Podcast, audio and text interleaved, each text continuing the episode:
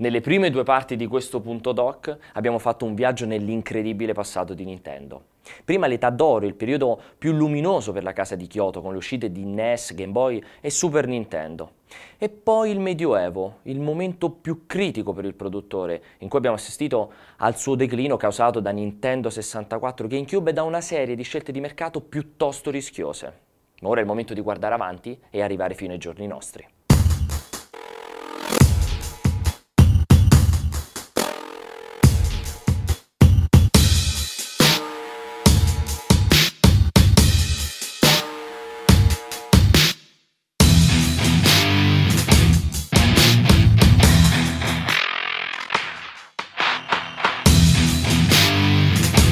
All'alba del terzo millennio il mercato delle console casalinghe si era completamente trasformato, con una Nintendo costretta a fronteggiare l'agguerrita concorrenza di Sony e Microsoft. Erano in molti a ipotizzare che la compagnia di Yamauchi avrebbe seguito il tragico destino di Sega, abbandonando del tutto la produzione di console per concentrarsi esclusivamente sullo sviluppo di videogiochi per PlayStation e Xbox, come una qualsiasi altra software house. New Game Boy Pocket. Nonostante le apparenze, Nintendo riusciva a compensare i suoi insuccessi grazie all'inarrestabile crescita del brand Game Boy e al fenomeno mondiale dei Pokémon. Nessuno avrebbe immaginato che proprio dalle ceneri della console portatile sarebbe arrivata la rivoluzione di Nintendo. Tra il novantacinque e il novantotto la compagnia stava lavorando a due prototipi. Il primo, noto come Progetto Atlantis, era una macchina a trentadue bit caratterizzata da quattro tasti frontali, mentre il secondo, più interessante, disponeva di uno schermo touch. Nessuno dei due vide mai la luce e al loro posto venne invece realizzato il Game Boy Advance. Nel maggio del duemiladue, dopo la lenta partenza di GameCube, Hiroshi Yamauchi annunciò le sue dimissioni da presidente di Nintendo, lasciando il timone a Satoru Iwata. Era la prima volta che l'azienda veniva guidata da qualcuno che non apparteneva alla famiglia Yamauchi, ma il nuovo presidente aveva già le idee chiare su come riportare la grande N alla vetta del mercato. Si devono a lui una serie di importanti ristrutturazioni aziendali, ma il vero momento di svolta arrivò nel duemilaquattro, quando venne annunciato Nintendo D S, una nuova e rivoluzionaria console portatile che univa in un solo hardware diverse idee già sfiorate da Game and Watch e Game Boy, dal microfono ai due schermi, di cui uno touchscreen. Nintendo D S offriva agli sviluppatori nuovi strumenti creativi e ai consumatori assicurava esperienze di gioco assolutamente uniche, mai viste prima. Il successo della console fu stratosferico, con oltre centocinquantadue milioni di unità vendute e ben tre restyling. E tutto questo nonostante la agguerrita concorrenza di Sony con la sua P S P. Nintendo D S. Touching is good.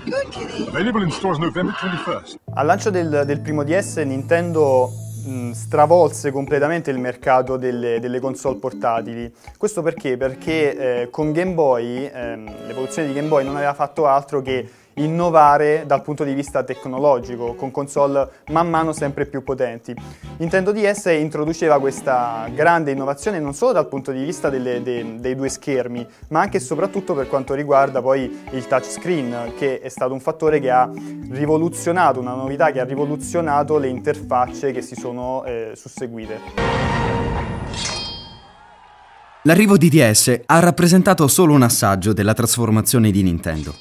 Subito dopo l'uscita di GameCube, la compagnia giapponese cominciò a lavorare ad una nuova console casalinga, focalizzandosi però questa volta non tanto sulla potenza grafica quanto sull'offrire un'esperienza originale e immediata al giocatore.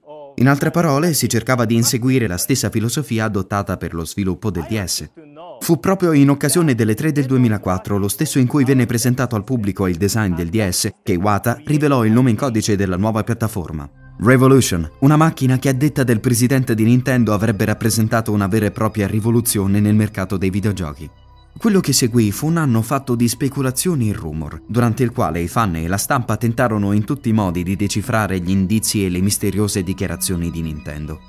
A pochi giorni dalle tre del duemilacinque apparve online un mock-up talmente curato e credibile che molti pensarono fosse il design ufficiale della nuova console. Ma la rivoluzione di Nintendo non era un futuristico casco per la realtà virtuale. Nel corso dello stesso anno, in occasione del Tokyo Game Show, Iwata rivelò la prima grande novità della console. Un innovativo controller dalla forma di un telecomando in grado di rilevare i movimenti del giocatore grazie ad una serie di sensori realizzati in collaborazione con la compagnia italiana STMicroelectronics. Ma Nintendo aveva bisogno di una console che fosse unica anche nel nome, che fosse facile da pronunciare e che simboleggiasse la nuova filosofia dell'azienda di Kyoto. Nel duemilasei Revolution venne ribattezzato col nome di Wii. L'innovazione era tutta nel WiiMote. I giocatori avrebbero potuto utilizzare il controller come fosse una spada, una pistola, una racchetta da tennis e molto altro ancora. Ma nel primissimo periodo la console fu sommersa da critiche e polemiche tutte legate al suo nome, Wii.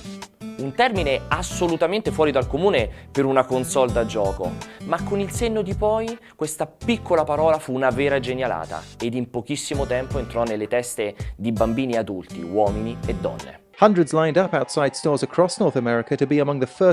novembre del duemilasei, Wii arrivò nei negozi degli Stati Uniti, accompagnato da una line-up di oltre venti titoli, tra cui l'atteso The Legend of Zelda: Twilight Princess. Nonostante l'hardware di Nintendo si dimostrò più affidabile e resistente di Xbox trecentosessanta e PlayStation tre, il lancio non fu privo di imprevisti. Il primo aggiornamento del software di Wii finì per compromettere irrimediabilmente il suo funzionamento e la scarsità di controller presenti nei negozi spinse molti rivenditori ad approfittare della situazione e ad alzare il prezzo. A dispetto di ogni previsione, il gioco più rappresentativo della console non fu la nuova avventura di Link e Zelda, bensì Wii Sports. Si trattava di una raccolta di piccole sfide sportive inserita direttamente nella confezione della console e che per la prima volta avvicinò al mercato dei videogiochi un'utenza mai considerata prima, fatta per lo più di famiglie e persone di tutte le età che non avevano mai giocato con una console. Nintendo lo aveva capito, l'unico modo per battere la concorrenza era cambiare le regole del gioco e fu proprio l'espansione verso il cosiddetto mercato casual a rappresentare il punto di svolta più importante. Per la prima volta i videogiochi divennero un fenomeno di massa. Nell'arco di sei anni Nintendo riuscì a vendere novantasette milioni di Wii, tracciando nuovamente il percorso da seguire per chi sarebbe venuto dopo e portando Sony e Microsoft ad adattarsi al nuovo trend realizzando Move e Kinect per il PlayStation tre e Xbox trecentosessanta. Due tecnologie evidentemente pensate per cercare di raggiungere lo stesso pubblico casual di Wii. Non mancarono però alcune critiche da parte dei giocatori più esigenti, soprattutto a causa di un hardware poco potente, uno scarso servizio online e una selezione di giochi mirati soprattutto all'utenza occasionale.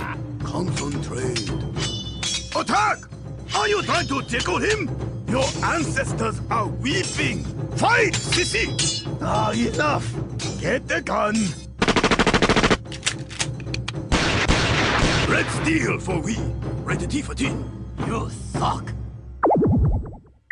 La Wii è stata una macchina fantastica perché eh, dal momento del lancio ha lasciato presagire che eh, le vendite sarebbero state importanti per tutto quanto il ciclo della, della propria vita, eh, che ormai volge, non dico al termine, però sicuramente è entrata a far parte della vecchia generazione a tutti gli effetti, quindi prezzo economico, ci sono ancora eh, buone possibilità di ampliare ulteriormente il mercato, ma eh, ecco, siamo agli sgoccioli. Con D S e Wii, Satoru Iwata aveva finalmente riportato Nintendo sulla vetta del mercato dei videogiochi, sia nell'ambito delle console portatili che in quello dei sistemi da salotto.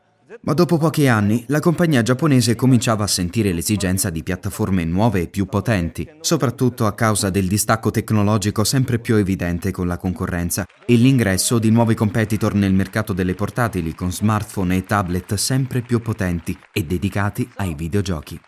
Fu così che, per anticipare possibili fughe di notizie, nel marzo del duemiladieci Iwata annunciò in fretta e furia il Nintendo tre D S, una nuova console portatile che seguiva concettualmente il D S, ma che aggiungeva una serie di novità come sensori di movimento, uno stick analogico e uno schermo in grado di offrire un'esperienza tre D senza la necessità di indossare occhialini dedicati.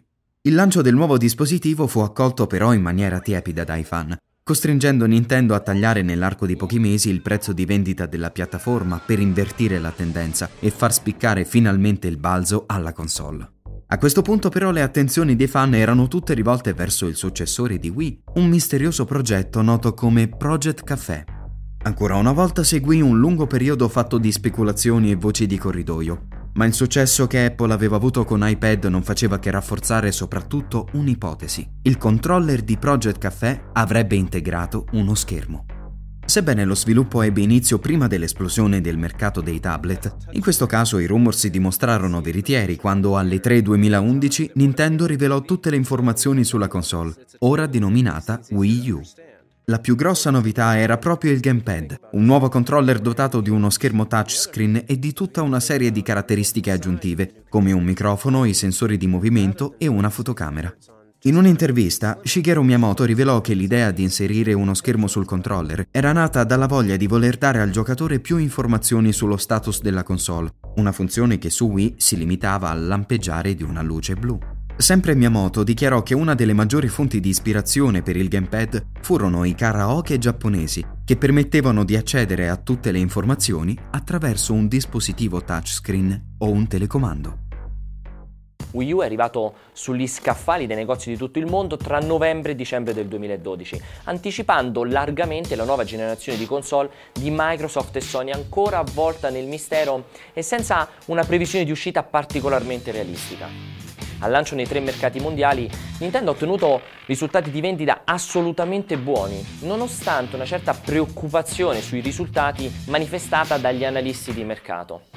È ancora presto però per intuire se Wii U sarà il nuovo e clamoroso successo della casa di Kyoto e soprattutto se sarà ampiamente supportato dagli sviluppatori terze parti. Noi però ancora una volta ci fidiamo di Nintendo e della sua grande capacità di superare la nostra immaginazione.